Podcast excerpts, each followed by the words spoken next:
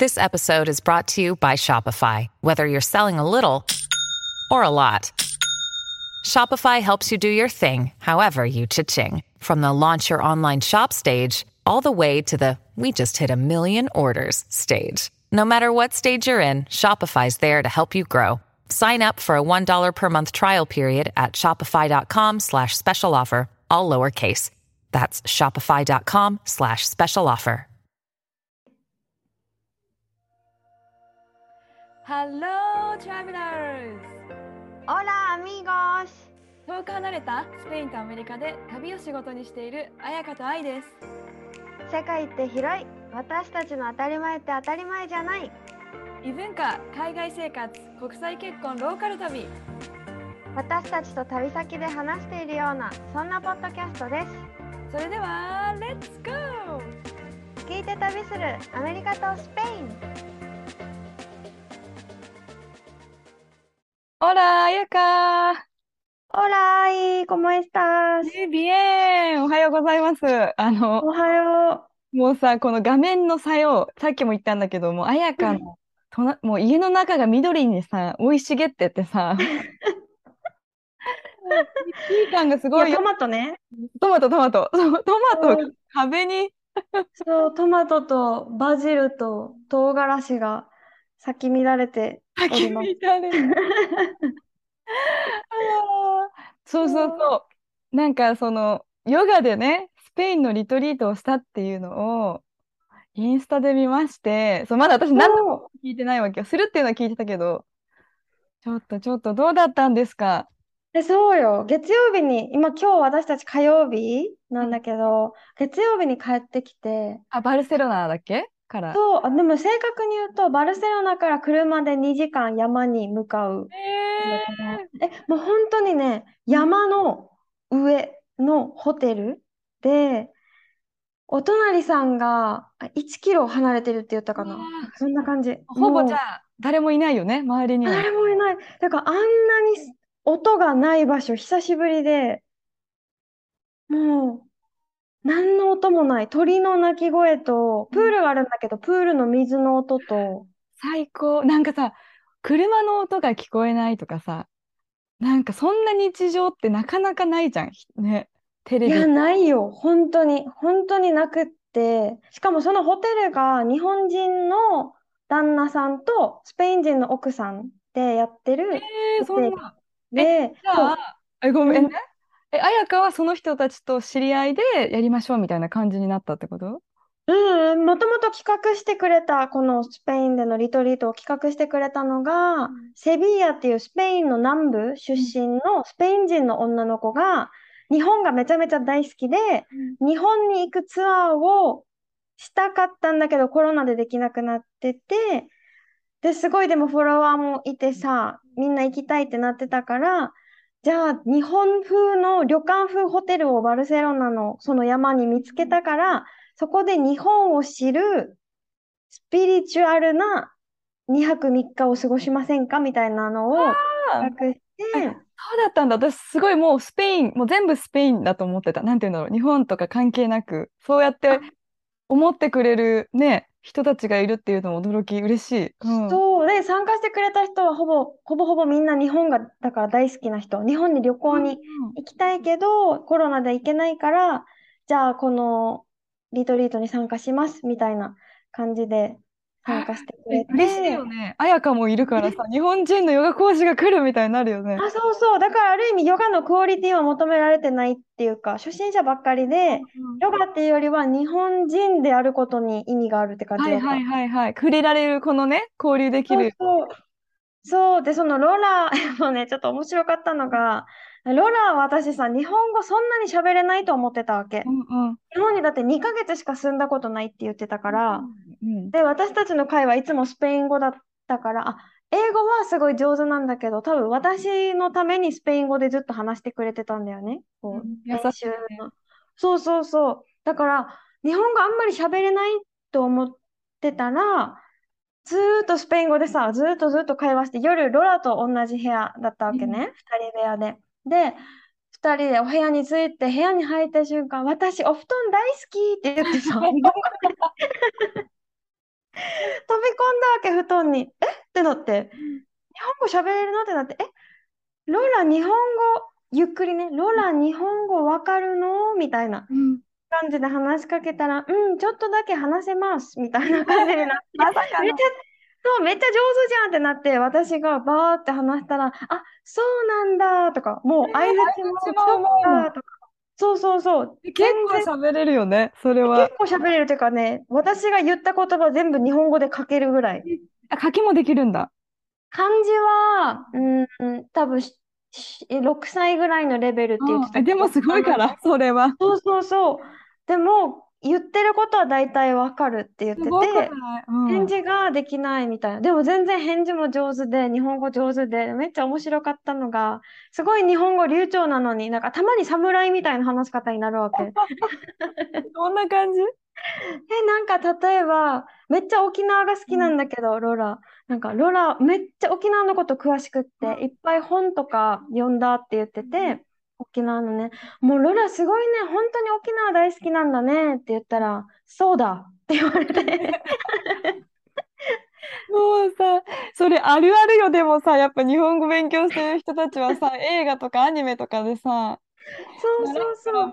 すごい学生でいるもん。あのアニメ言葉喋る人。もう、あ、やっぱそうなんだ。そうだもうちょいちょいなんか言うな、めっちゃ好きだとか言うからさ。語尾がね、語尾が。そう確かに少女漫画で出てきそう。俺は好きだみたいなね。そう、私はめっちゃ沖縄が好きだとか言うからさ。え、それどうするの、彩香？別にね、そのままよね。え、そう、あ、でも最初は、え？って聞き返して、聞き返したら同じことをもう一回言ってくれるからさ。笑っちゃうよね、2回目さらに。そう、そしたら、どうした？とか言われるか。ああ、もうさ、でも私の英語も最初そう思われてたんだろうな。なんでここで笑われ、笑われるんだろうっていうポイントいっぱいあったうん、やっぱり。あるよね、あるよね。私もあった。けみたいな。うん、このリトリート中も何回もあった。え、なんでみんな笑ってるの？みたいな。そう。多分ね。そう、あるある。でも本人は頑張ってる。でも、あ、そう。ねなんていうか、嬉しくない？で、そのローラにとったらさ、彩香は日本人であり、沖縄出身ってすごい彼女にとったら、もう魅力的でしょうがないよね。あ、そうそう、本当にめっちゃね。でも、私もめっちゃ居心地よくって、なんか全然初めて、初めて会ったんだよね。このバルセロナ空港で。初めて、そう、初めては会って、全然初めての気がしなくって、なんか部屋で話してる時とかも昔からの友達と一緒にいるみたいな居心地の良さがあった。もうさ、出会うべくして出会ったみたいな感じよね。もうちょっと本当にそうあれだけど、私たちみたいな感じじゃない？本当にそれ。まだ会ったことないけどそれよ。え、なんかさ、いろいろね、シェアしたいことがあって、このリトリートの話でね。まず、あ、なんかすごい考えさせられたことがあって、なんか、一人の子が、なんか私ニュージーランドに住んでたよって私が言ったら、えー私も住んでたよってなって、なんかワインを作る仕事をしてて、その子は。えーすごいね。面白そ。そううそうそう。それでカリフォルニアにも住んでたことあるんだって。あワイン、そうそう、ワイン農園？なんだろう。うんうん。ワインセラーか。ワインセラーがあるから、そこで働いてて、ニュージーランドもそれで働いてて、何年か住んだことあるって言ってて、でもその子は、スペインに戻ってきて、もうなんか移動したくないってすごい思ったんだって。えーうんうん他の国に行きたくない。もうこのスペインに住んでずっと、で、マドリード出身でマドリードに住んでるんだけど、両親も友達もマドリードにいて、もうこの土地にお家を買って、もうずっとここにいたいって言ってたわけね。うんうん。そうで、私、で、だから、彩香は自分の土地から離れて、スペインに来て寂しくないの？みたいなことを聞かれて、えまあ、寂しいけど、でも私はどっちかというと同じ土地にはいたくないかもっていう話をしたわけさ。まあ、移動してるのがすごい楽しいし、新しい出会いとか新しい文化とか私はすごいワクワクするうんから、逆にこう移動し続けたいってうんどっちかというと。だから今もずっとずっとスペインに住みたいっていうよりは、いろんなところにまた移動したいって思うよみたいなことを言って、だからそれがきっかけでオンラインのヨガを始めたのも、ある意味そういうところからなんだみたいな話をしたわけさ。もともとオンラインのヨガって全然好きじゃなくって、そう言ってたよね。うん。そうそう、なんか対面ですることに意味があるって思ってたけど、うないと旅しながら生活した時に、もうなんか常に常に今にとどめられるっていうか、うんうん過去とか未来のこと考えないでも、今を全力でずっと進み続けるのが、すごいなんかもう楽しくって、これを毎日にしたいって思ったんだよね。うんうん。これが、なんか、これが私の毎日の生活の一部にしたいって思ったから、そう思った時に、そしたらインカムが必要なわけじゃん。そういう生活をするには。じゃあ何ができるかってなったら、あ、オンラインの仕事、私に何ができる？あ、ヨガがある？ってなって、うん。ヨガを始めて、最初はすごい嫌だったけど、でも、やったことないのになんで嫌いって言えるんだろうっても思って、やったことない、なんか食わず嫌いと一緒じゃん、そんなの。で、実際や、そうそう、やってみて好きだなって思って、だから今はこのヨガ、オンラインのヨガを、こう、続けながら、いつかは移動しながら生活できるような生活をしたいみたいな話をしたら、で、その子はなんか、あ、そうなんだ、全然私たち違うね、みたいな感じだったんだけど、もう一人いて、一緒に話してて、その聞いてた人は、なんかそれは、綾香は若いからそうやって考えるんだよ、みたいなことを言われたわけね。え周りの子はちなみに何歳ぐらいの？えー、もう全、私が一番年下で、40代が多かったかあ、なそ。うなんだ。ヨガの先生として参加してたりとか、お客さんとして参加してくれてる人がそんぐらいの年齢ってことだよね。そう、あ、全員お客さんでもヨガの先生は私だけで、あ、そうなのか。うんうん。そうそうそうそう、全員勝手に私、ヨガ講師が何人かいるのかと思ってた。うん。うんうん、ヨガ講師は一人もいなくって、すごいね、そんな中で。うん。そうそうそう。で、その一人のひ全員、あ何？生徒であり、お客さんでありみたいな。そうそうそう。で、そのうちの一人が、その人はね、多分50歳ぐらいかな。子供がもう二十歳超えてるって言ってたから、多分それぐらい？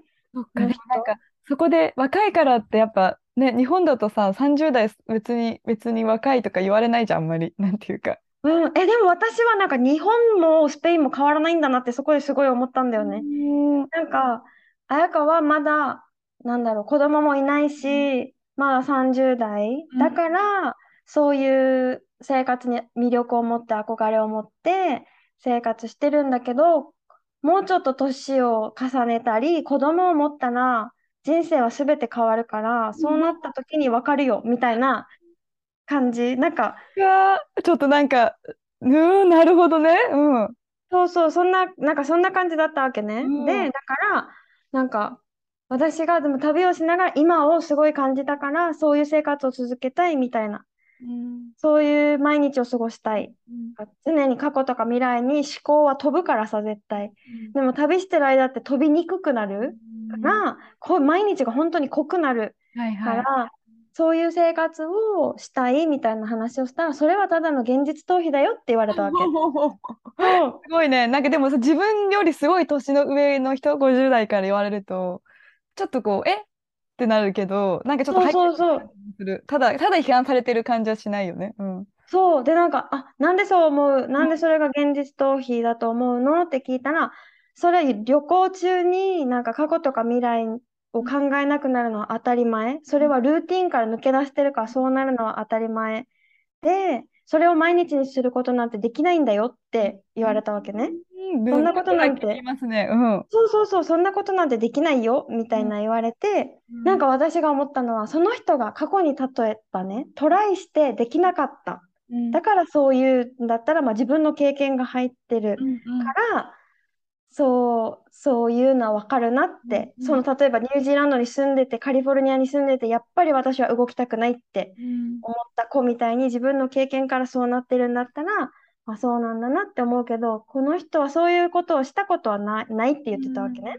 うんだから、それも食わず嫌いと一緒じゃないってなんか思って、私は。うん経験がないのにそんなことはできないって、なんではっきり言えるんだろうって、そう思って、あ、でもそうなん、そうなの？みたいな感じで話を聞いてたら、なんか、そういう綾香の言ってることは、綾香は未来を考えてないから、そういうことを言えるんだよ、みたいな感じで、未来を考えていたら、土地、一つの土地にとどまって、なんか、てし仕事？仕事をしながらその土地で生活をして子供を持って、そこで子供のためにいい生活は何かって考えていくのが、なんか、未来を考えるってことだよみたいなことを言われたのね。なんかちょっとでもその世代の人が言いそうなことだわ。うんうん。あそうそう、すごい言ってること、言いたいことはわかるわかるなって思ったわけ。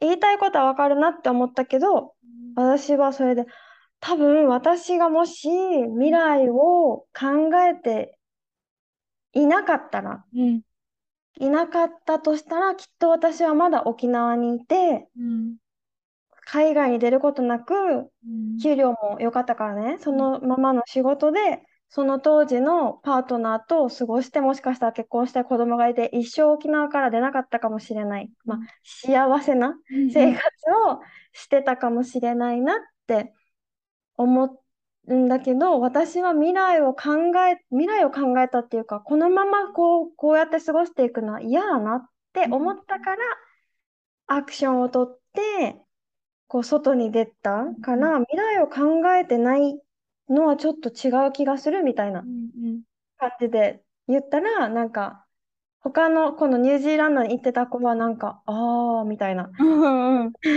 そう。ってなってて、でもその人は、いや、もう若いからだよ、みたいな。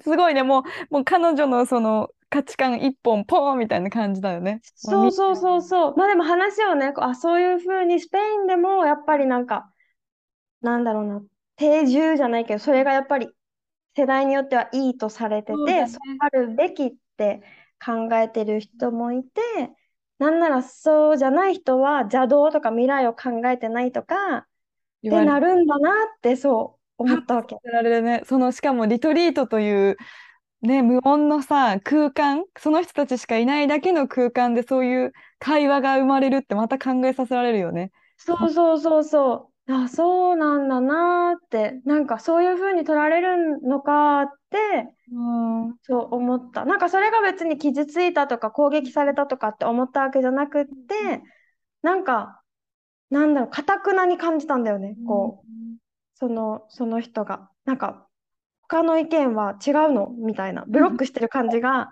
すごいあって、そうなのって、うんうん。そう、そうすごいなと思う。私もなんかその人、もう、ポーンみたいな、その直球をこう投げて、綾香の球を受け取らないみたいな、そんな感 投げ続ける。じ。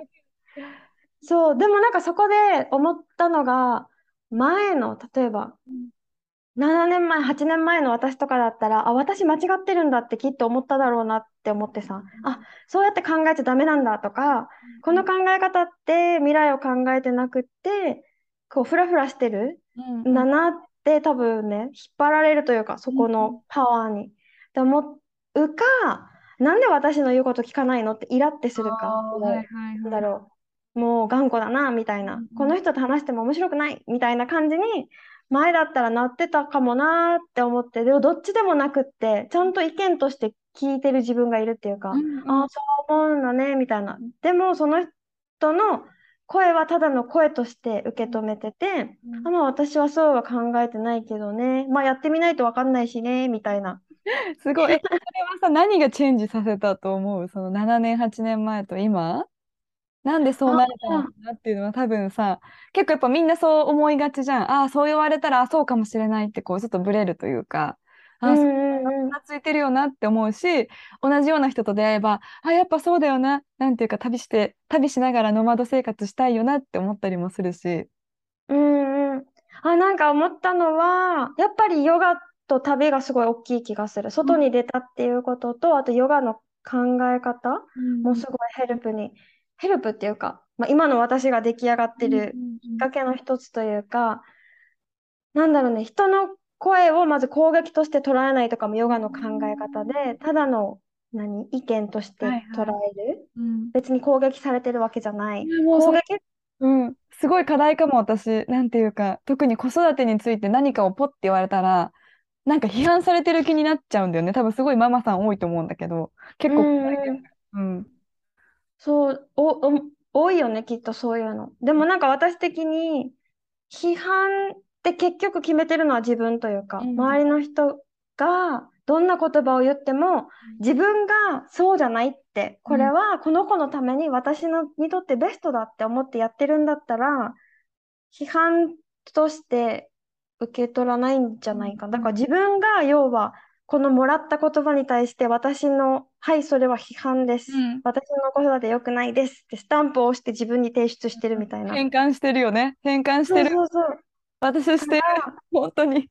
そう、だからなんか、だから多分この 私も話してて、向こうは多分私をさ、説得したいから、説得っていうか、そうだね、あなたが正しいねって言ってほしい感じっていうの、なんか、だから、あ、そうなんだ、あ、そういう考え方もあるよね、みたいな、なんていうの、別に怒りもしないし、受け止めてるけど、響いてないっていうか、そう、なんていうの、もう向こうヒートアップしちゃう。もっと頑張っちゃうかも。そうなんだよね。だからすごいいっぱい言ってきたんだけど、あ、そうなんだ、そうか、そうか、そう思うんだね。まあでも私もやってみないとわかんないから、とりあえずやってみるわ、みたいな 感じで返してたから、多分、なんかもう打っても響かないやつだなって多分すごい思ってたと思う。ああ、おもろい。でもなんかその、いいね。そういう、そういうモモーメントも自分を成長させてくれるモーメントだよね。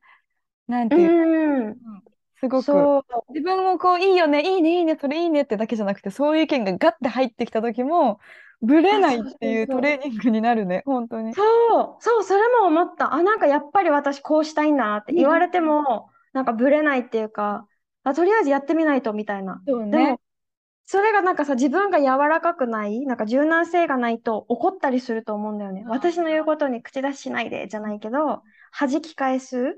ていうかそんなこと言うの？みたいなね。そうそうそう。あんまりそう、あんまりっていうか全然そうは思わなくって、こう、すなんか自分がスポンジみたいな。スポンジじゃないな。なんか柔らかマット、低反発マットみたいな感じで、ボーンって投げられても、ヒューンって吸収して、ポコってボールが下に落ちるみたいな。また自分に戻る。もう多分それやりがいないわな、ボール投げてる方はね。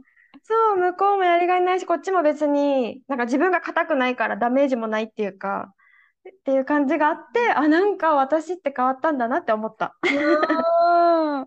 なんかいいね、またこの、これで一つでちょっとこう、また彩香が成長した感じが。って勝手に上から目線の言い方してる。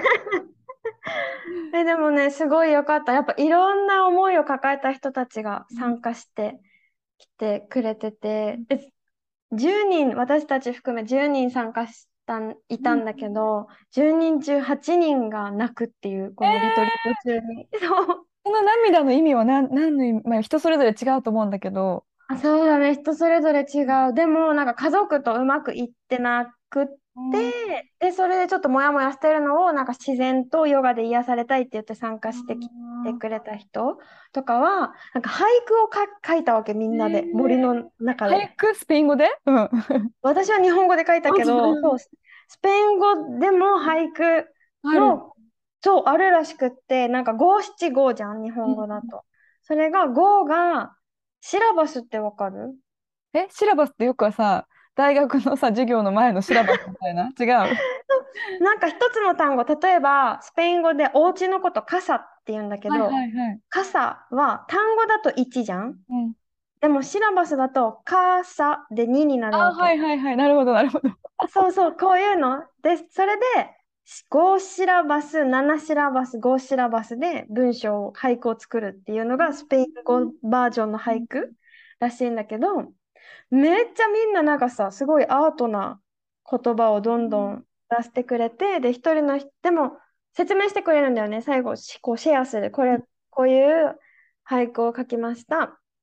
あ、じゃあこれはどういう意味なの？ってこう説明するときに一人の人がもう説明できないぐらいこう、うってなってしまって、そうそうで、どうし、どうしたの？ってなったら、なんか家族、旦那さんと離婚してて、この人は新しいパートナーがいて、子供が2人いて、みたいな。子供で自分の両親との関係が離婚してからあんまりよくな、うん。うまくいかないとか、子供たちのこれからをどうするのかとか、そういうのを考えちゃって、うーってなってしまったっていう人がいたりとか、あとは手術、この女性系の疾患を持ってて、その手術をしたばっかりですごくメンタルが不安定って言って来てた人とか、あとは、あ、ウクライナ出身の人もいて、そう、やっぱそのウクライナでの話とかをしてくれたり、え、めっちゃ長くなっちゃうけどさ、この話もしていい？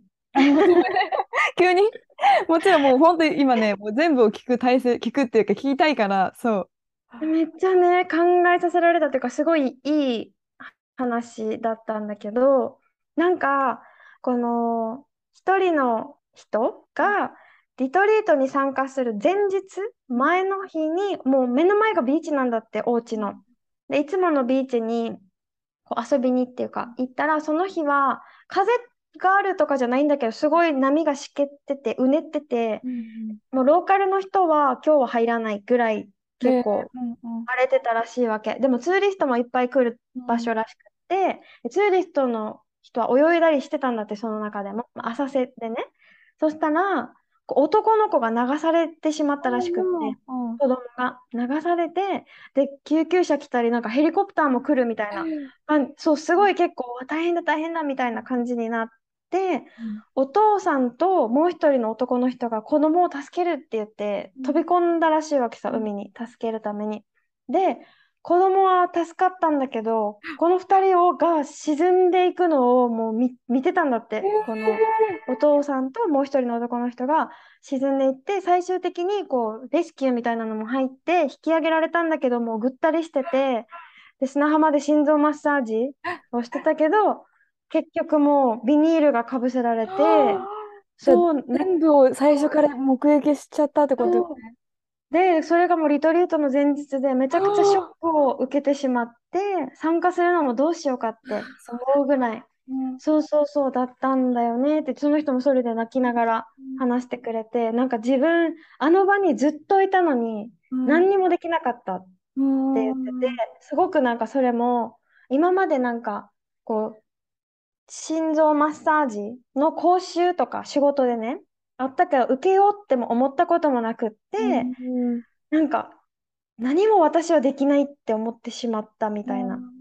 で、すごいショックで、目の前で命がなくなるのもすごいショックで、みたいな話をしてて、そしたらその時にこのウクライナ出身の人が、なんか話してくれたのが、こうウクライ、ウクライナとロシアの戦争が始まった時に、もうこの人は30年ぐらいスペインに住んでるのかな、でで、家族もこっちにいるんだけど、母国のことだから、戦争になった時にすぐロシアに行ったのかな。戻った？なんか難民キャンプみたいなのがあるから、自分に何かできることはないかと思って、こうボランティアで戻った時に、想像以上に、もうこのウクライナ人たちが疲れ果てて、若いお母さんが赤ちゃん抱えて、なんかもう本当に魂抜けたみたいな顔で座ってたりとか、で、人数も思ってる以上に多かったんだって、そこに来てた人が。で、その時に、私、何にもできないってその人も思ったんだって。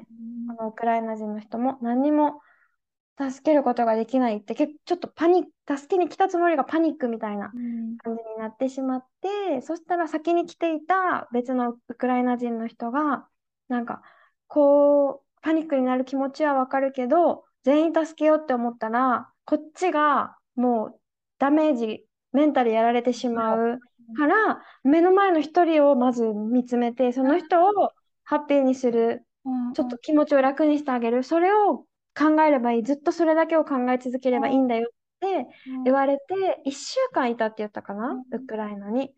で、最終的に30組ぐらいの家族と関われて、で、みんなありがとうって言って、こう、30組ぐらいをヘルプ、最終的には気づけばそれぐらいの人と関わってて、がみんなを助けようとしなくていいみたいな。全部はできないから、目の前の一人に、なんかこう、一生懸命になればいい、大丈夫なんだよみたいな話をしてくれて、だからその出来事も、あなたの、こう、人生のきっと大きなきっかけに、これからのね、きっかけになるから、ネガティブにマイナスなことだったって捉えるんじゃなくって、これがきっかけできっとあなたは何かまた別の目が開いたはずだみたいなことを言ってて、えーそえ、その人が言ってくれたってことよね、それを。そういうこのウクライナ人の人がね、あーあ、そういうことか。がこのウクライナ人の人がこの助けられなかったとか、私は何もできなかったってあってこうことに落ち込んでる。そうそうそうそう。だから私も経験あるけど、なんか、落ち込まなくていいんだよみたいな、うん。大丈夫だよみたいな話をしてくれて、あ、めっちゃいい回だな、これって。本当よ。なんか、その人も、もう意味、なんていうの？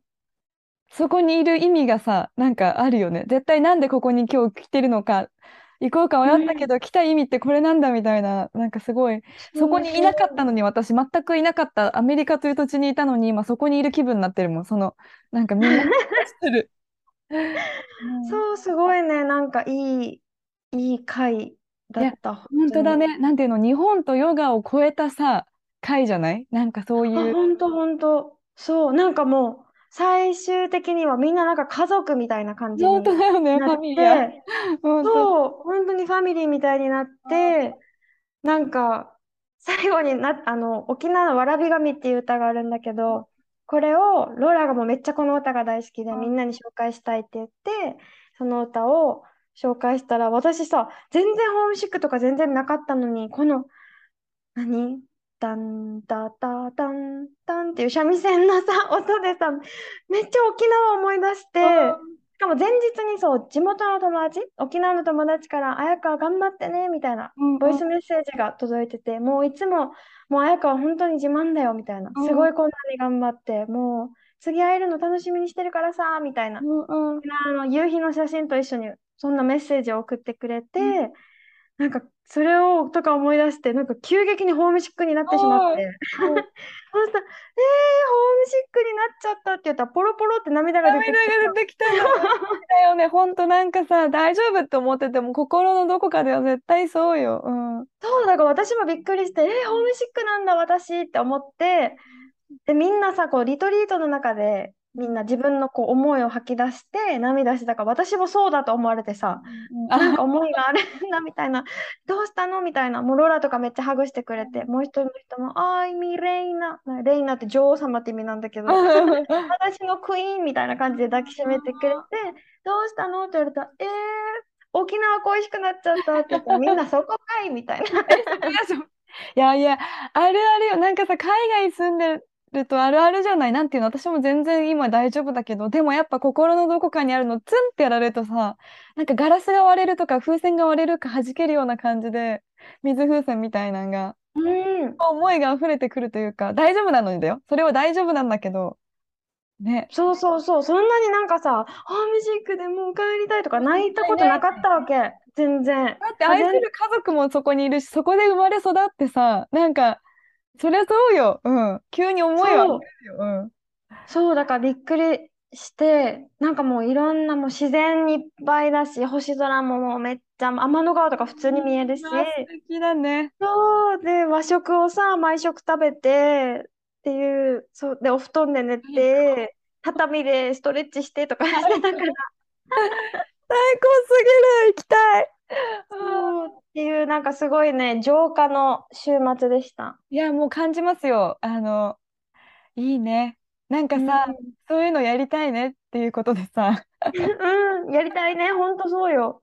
っていうことでさ、でも、あの、ね、11月1日かな、1日よね、今1日で考えてるんだけどさ、私と彩香がなんとさ、同じタイミングで日本に帰るってことになりましたので、そうなんです。もうなんか、しかもそれを前々回のポッドキャストで話したんだっけ？話したかな？そう、そしたらなんか、え、いつですか？日程決まったら教えてくださいとか、ぜひ、なんかイベントするなら参加したいですみたいなメッセージを本当に、ね、たくさんもらいまして、うんみんな聞いてくれてんだな、ちゃんとって思った。あ ちゃんと嬉しいよね。そう、なんかうんだから、やろうねって話をしてるんだけど、ね、結うん局、どこでやんの？いつなの？何時なの？ってことなんだけど、そう、日程は決まりよ、もう11月1日。そう、11月1日の多分お昼から午後とか、そんぐらいで考えてて、そう、土平日です。土平日なんです。もうすみませんね、いろいろね。そう。そう平日でももし、で、なんかそのヨガと、彩香うんもヨガ講師で、私もまあコーチングとかをやってたわけなので、何かこう掛け合わせたワークショップみたいなのができたらいいなっていうのをね、考えてるのですの、ですの。そう、なので。なんだろう、ヨガで言うと、全然ヨガ一回もしたことないけど、ヨガに興味ありますっていう人はもうめちゃめちゃ大歓迎で、逆に、なんだろうね、ヨガに全全然興味ない、ヨガは別に全然したくないって思ったら、ちょっと微妙かもしれない。ヨガもするから。それはね うんなんかこうがっちりがっちりっていう感じじゃなくて本当にアットホームにマイペースにできたらいいなって。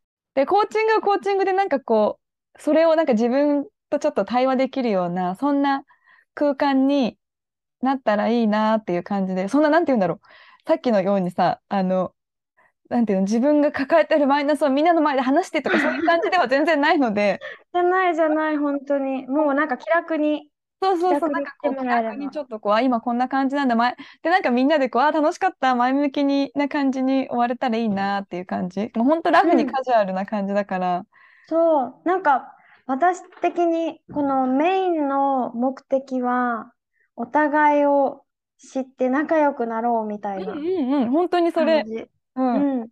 なので、もしこれ、平日なんですが、来れそうな人いたら、ぜひご連絡いただけると嬉しいです。その人数とかによって、一応東京都内のどこかでやろうと思ってるんだけども、その場所を借りたりとか、その後に人数がなんとなく分かってからしたいなと思うので、そう、本当もう理想はなんか本当アットホームにしたいから、なんかね、場所も一軒家みたいなところを数時間レンタルとかして、そうそうそう。できたらいいなって、みんなでね、なんかお弁当とか持ってきてさ、ね 食べなが本ら。当なんか多分初めましてな感じじゃないんだろうなっていうのはすごく感じてて、うんうん。なんであのもちろん、えー一人で行くのちょっと不安とかあのあるかもしれないんですけど、私と彩香も会ったことないから大丈夫ですそうそう 本当に本当に絶対大丈夫。そう本当に多分彩香と私初めまして前日になるからそんな感じ もうみんな初めましてって感じなのでそう、逆にね、その方が楽しいよね。なんかね、あれだと思う。知らない人だらけだと逆にナチュラルに入れると思う。それわかかるかも本当にね自分らしくみたいなそうそう、着飾る必要もなんだろう。何にも知らないからさ、本当に。うんうんだから、逆にもう、ドすっぴん、ド裸みたいな感じで。どう裸でこれ 心がね心はそんな心、心、心の話よ。でももちろんお友達との参加もねはいありなのでうん。なんかぜひね私もだからロードトリップツアーやってる時の女子旅はみんな本当4人限定だったんだけど初めましてなのアメリカの土地で。うん。でもやっぱり何か旅が好きとか共通するものがあるとすごいやっぱ仲良くなりやすいというかで今回は多うん分このポッドキャストを聞いてくれてるっていうのが共通なことだと思うから何か一つあるだけでもなんていうか旅やっぱ海外に興味があるっていうのがあるだけで話がね弾むと思います。なので、ね、なので、ど、私たどうし、DM 送ってもらったらいいかなそれとも、なんか作った方がいい？フォームみたいな。でもなんか分かんなくなりそうよね。まあ、D、とり。あえず、とりあえず、また、ごめん。とりあえず DM にして、本当に来れそうな人にリンクあ、を。みたいな感じにしようか。なんか、いけそうです。ね、まだ先だけど、そうね。2とりあえず、ヶ月。うんうん。じゃあ DM をお待ちしております。はい、お待ちしてます。ということで、えー私たちに、あ、まあ、DM は、えーどちらでも大丈夫です。あやか in スペインが旅熱、私 in アメリカがサンディエゴです。で、あとメールアドレスの方に送ってもらっても大丈夫で、え、リンク作った方がいいかな？その方がまとまるかな？最初から。大丈夫。もしリンク作るなら来週作ります。とりあえず今回は DM で。はいで、。本当にメッセージ次第で借りる場所、規模っていうの？あの、そんななんかホールとかは借りないから、一軒家って思ってるから、一軒家の大きさが変わるっていうぐらい。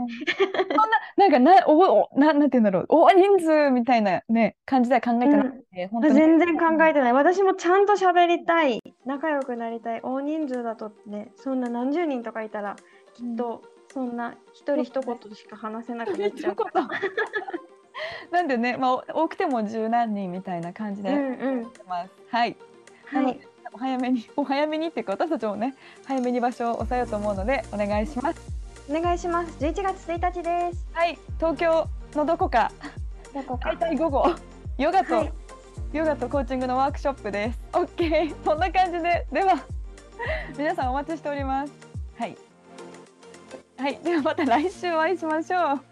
See you next week! アディオースまたね